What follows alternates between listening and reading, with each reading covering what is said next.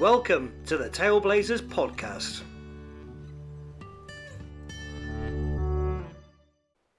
Hello, and welcome to the first episode of the Tailblazers podcast. Who are we, you may wonder? Let's start by introducing us. Rich, you start. Uh, hi, I'm Rich. Um, I'm an outdoor leader and a teacher and a geologist, and I am one of the co founders of Tailblazers. Uh, Kev, how about you? Yeah, I'm Kev. I'm the chief storyteller and balladeer of Tailblazers. And Victoria. I like culture, heritage, at Torbay and Dartmoor, as well as the community. Next question Who are Tailblazers? Well, um, Kev and I have known each other for a really, really long time. Um, we first met in Cubs, so what would it have been, Kev? About seven, eight years old? Yep, so we're looking at more, a very long time. Probably Yeah. more than we want to admit. Yeah, t- 20 plus years, certainly. Oh, at Um, least. we, we, we've both always been interested in like folklore and heritage and stuff like just being in the outdoors. I mean, I can't count the number of walks that, that Kev and I have been on. Um, and we've worked together and we've hung out together and all kinds of stuff. Um, and about 15 years ago, I was doing some, some outdoor work and Kev, came out and he did some storytelling for us. And I'd always known what a fantastic storyteller Kev was, but I'd never really seen him in action until that point. Um, and the way that Kev like brings stories alive is just incredible. And I guess probably for the 15 years since, just every so often we've gone, oh, we should really get that idea going. We should get Tailblazers started. And uh, it's just never kind of happened until now, I suppose. Mhm, Yeah, it's been, it's been, um, well, obviously things have been very difficult for people over the last year and a half or more. Um, and, it, you know, your common way of earning a crust, you know, people's livelihoods, they've had to change, they've had to adjust. And we thought this was the perfect time to actually get on this and, and, and give it a go. And we both share an incredible love of the outdoors. Um, we're going to talk about that a, a little bit later on, aren't we? About how, how that sort of grew. Because I don't think it grew um, between us together. I mean, we did Cubs together, we did various things, but we did lead fairly separate lives, probably until secondary school, um, where where we, we we weren't even in the same house, but we we we joined over a love of of of a type of storytelling, role playing. We, we, we, did, we did get married at one point as well, but that's a different Oh, yes, story. yeah. We should Yeah, talk about that yeah. another time, probably. Nice hack. Thank you for sharing. Uh, so yeah, we I mean we we you were into um, uh, role playing games before I was. I remember that. I remember you introduced me to um, the the Lord of the Rings, the Middle Earth role playing game. Yeah, yeah. And and that because I think we were both reading fantasy literature and stuff like that at the times, but I think that really, that really kind of got me into the storytelling thing, which is when you're a, a, when you run these games, you have to create a very vivid, very imaginative environment for people to exist in. So it's really where I cut my teeth, and I've got Rich to thank for it because he was the person that introduced me to this this format. And, reading those kinds of books, I was always really into characters like Aragorn, you know, Strider, and he was always like across the moors and finding wild ways and all this kind of thing. And that, that whole kind of rich heritage that Tolkien built up, I found quite exp- inspiring as well. Um, so yeah, so I mean, this year we, we just decided it was time to give it a go. I think there's a real um, a real appetite among people to know more about their folklore, about their heritage, particularly to go outdoors and just find the stories behind these amazing places. And um, and I just think it's a great time to be doing it. Absolutely. w- one of the w- one of the things that we, we stress whenever we visit anyone to do our thing is, is just how lucky we are to live in this part of the world. I mean, Torbay, Torquay, Dartmoor, it's full of stories. It's got so many stories and beautiful places in which to hear those stories. What's your best highlight or memory or story of Dartmoor, Kev? Oh gosh, there's so many. Um, but I think I think my love of Dartmoor started very early, probably about the time Rich and I met. But it wasn't anything to do with Rich. Sorry, dude. Um, but it it was uh, my best friend at the time, Darren White. Um, his father was the community copper, and I'm pretty sure Rich would have met him at some point because he did all the uh, primary schools. He also came to 11, uh, 9th Torbay Cubs. He did the very memorable um, traffic safety uh, uh, thing with a Sinclair C5. Do you remember that? Yeah, I vaguely remember that. Yeah. Well, that that that was um, that was Steve uh, Steve White, the Oh, community wow. copper, and uh, and his his son Darren was my best mate. And at the weekends, Darren and his little brother Malcolm would go up with their their parents to Dartmoor, and they'd take me with them, uh, which I'm sure my mother was really pleased about. And it was an um, amazing spot. I don't know the spot. I've got a feeling it must be between sort of Two Bridges, Princetown area. Kind of makes sense, I think, with with him being in the force, probably most likely to know that area of Dartmoor better than than, than other parts. Sorry, excuse me. but um, what uh, what this spot that he, they picked out, it just stuck. It stuck in my mind. It stuck in my mind for thirty five years. There was an elevated area, which was your standard sort of grazed Dartmoor area, lots of um, short green grass, ferns. And Karen and and uh, Steve would get out the sun lounges. They'd sit down in the sun. But about twenty yards down the slope, there was a stream, a stream that ran through a small uh, like copse. Not not even didn't deserve the name wood. There just wasn't enough trees, but there were some trees, more than you find in a lot of parts of Dartmoor. And this wonderful stream that ran straight down it. And the best part of the stream was that there was a narrow point that a few industrious young boys could pile a few rocks against.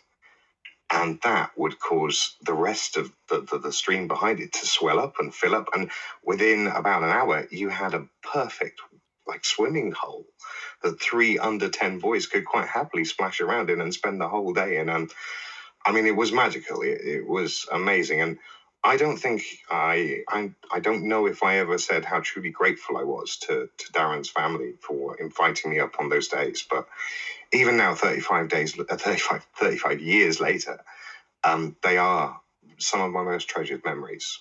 Sadly, I, I lost contact with Darren. Uh, we went to very different secondary schools. But um, if you're out there, Darren, cheers, mate. It's a fantastic story, Kev.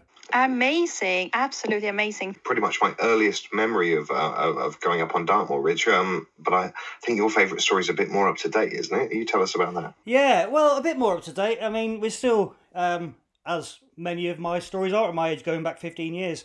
Um, and it also involves a best friend, but not uh, not this, not you again, Kev. So um, yeah, this one involves a friend of ours, uh, Graham, and his son Jack. Hi, Graham. Hi, Jack. I'm sure you'll be listening to this.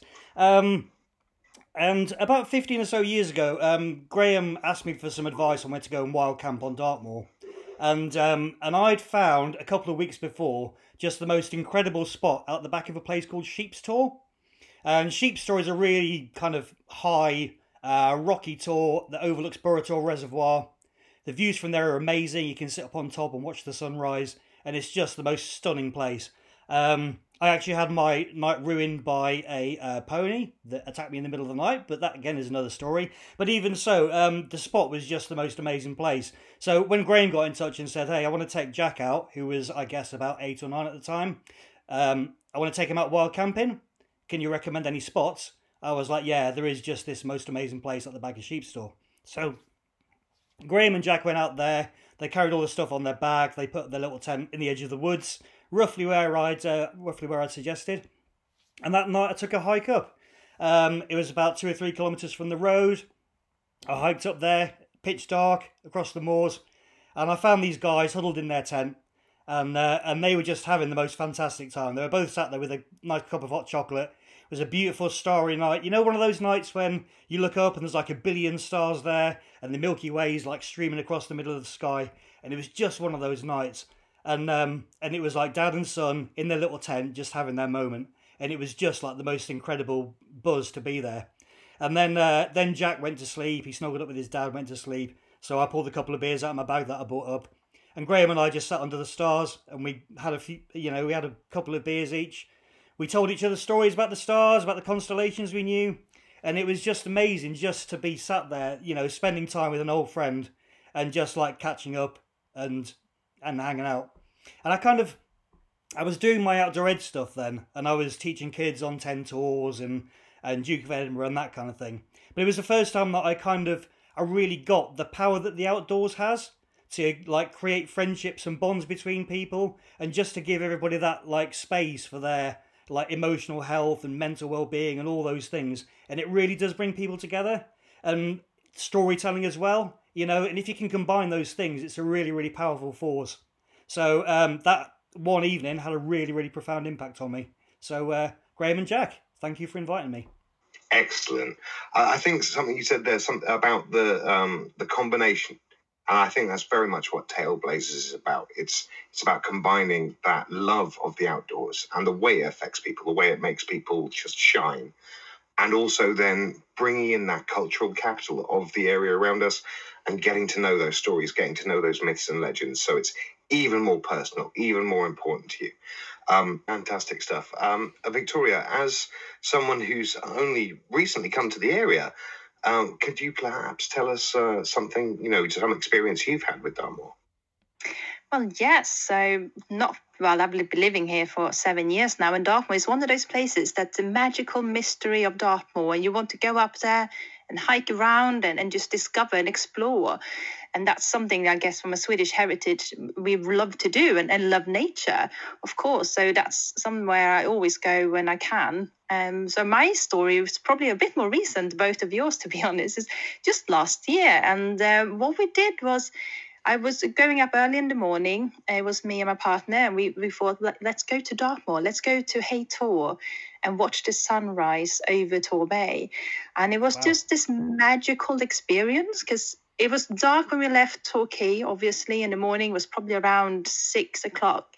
Drove up to Hay Tor and, and climbed up to the to the um, top of that and just sat there and waited. And then you can see the sun just starting to peer over the horizon.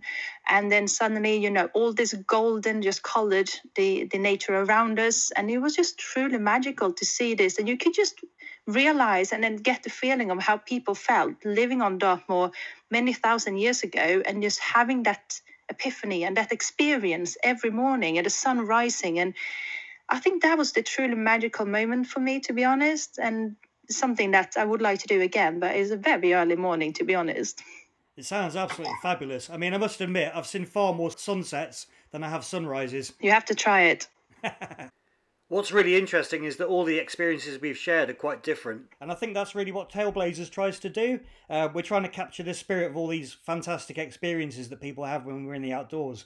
We should maybe talk about some of the things we've done. Um, so, Child the Hunter was a great kind of Dartmoor legend that we investigated. Um, Kev, you wrote a ballad on that one. And then we took the hike up to Child's Tomb, which was in the middle of middle of Dartmoor, somewhere near Princetown. Um, what did you think of that little trip, Kev?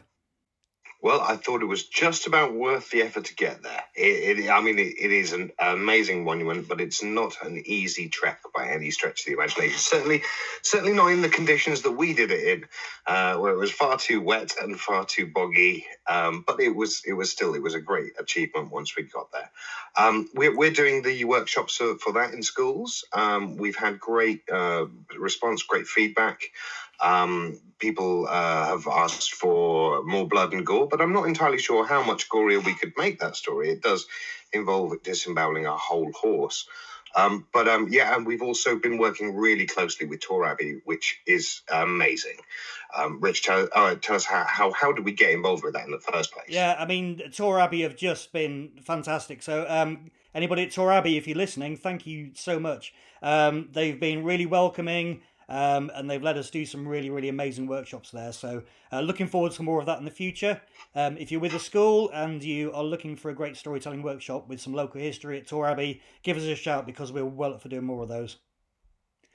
Uh, social media as well. So, we're, we're all over the social media. We did a video of Child the Hunter on YouTube. Um, Victoria's been busy with, what is it, Instagram? All kinds, isn't it? It's, it's Twitter, it's Facebook, it's Instagram, it's a bit of everything, to be honest, just to get out in different channels. And hopefully, we catch uh, different audiences in those different channels. So, you know, anything we do, we you post it and we share it on social media. We also have a blog, don't we, on our website. So, if you want to find our website, then uh, please do, and then find a blog section, and you can read about all kinds of things there, can't you? Absolutely. Uh, one of the things on the blog is the uh, Chelston Heritage Map that we've been working on. So we've been working on a uh, heritage route around Chelston, uh, featuring some of the like key historic buildings in that part of Torquay. Um, so that's been really good fun as well. Yeah, we've we've been quite busy, haven't we? Indeed, we have, and there's lots more to come as well. We've just had some great news. We're on the uh, we're NNAS. What does NNAS mean The again? Na- Remind me. The National Navigation Award Scheme have just authorized us to do their awards, so that's another great thing. So yeah, all kinds of great things going on with with Tailblazers, and now a podcast as well. I mean, who'd have thought we'd have mm-hmm. got this far? Oh, and, and, and and you haven't even mentioned John Muir. John Muir. I was going to say John Muir as well. We had a great day, didn't we, on Dartmoor Day with the John Muir Award, family award, wasn't it? With a couple of families turning up, and we just had a, a great day, didn't we? Then. Yeah, absolutely. Loads of great environmental education activities and storytelling. So I think the program for that's going out really soon as well. So if you haven't heard about the John Muir with Tailblazers yet, that should be on our website by the time you hear this. It's a great opportunities to get in touch and uh, just inquire. We can do, we can potentially do most things as long as it's uh, somewhat tailored to the, any specific needs that you want. So just get in touch and uh, we'll see what we can do. Really. Well, that's it for the first episode of the Tailblazers podcast. Thanks everyone for listening, and uh, please don't forget to subscribe if you want to get new episodes in the future. We're going to leave you with some words from one of our favourite authors, Sir Terry Pratchett. Everything's got a story in it. Change the story. Change the world. Goodbye. Bye. Tailblazers is a community interest company set up to celebrate the folk tales of South Devon and Dartmoor. For more information about us, please visit our website at www.tailblazers.org.uk. See you next time.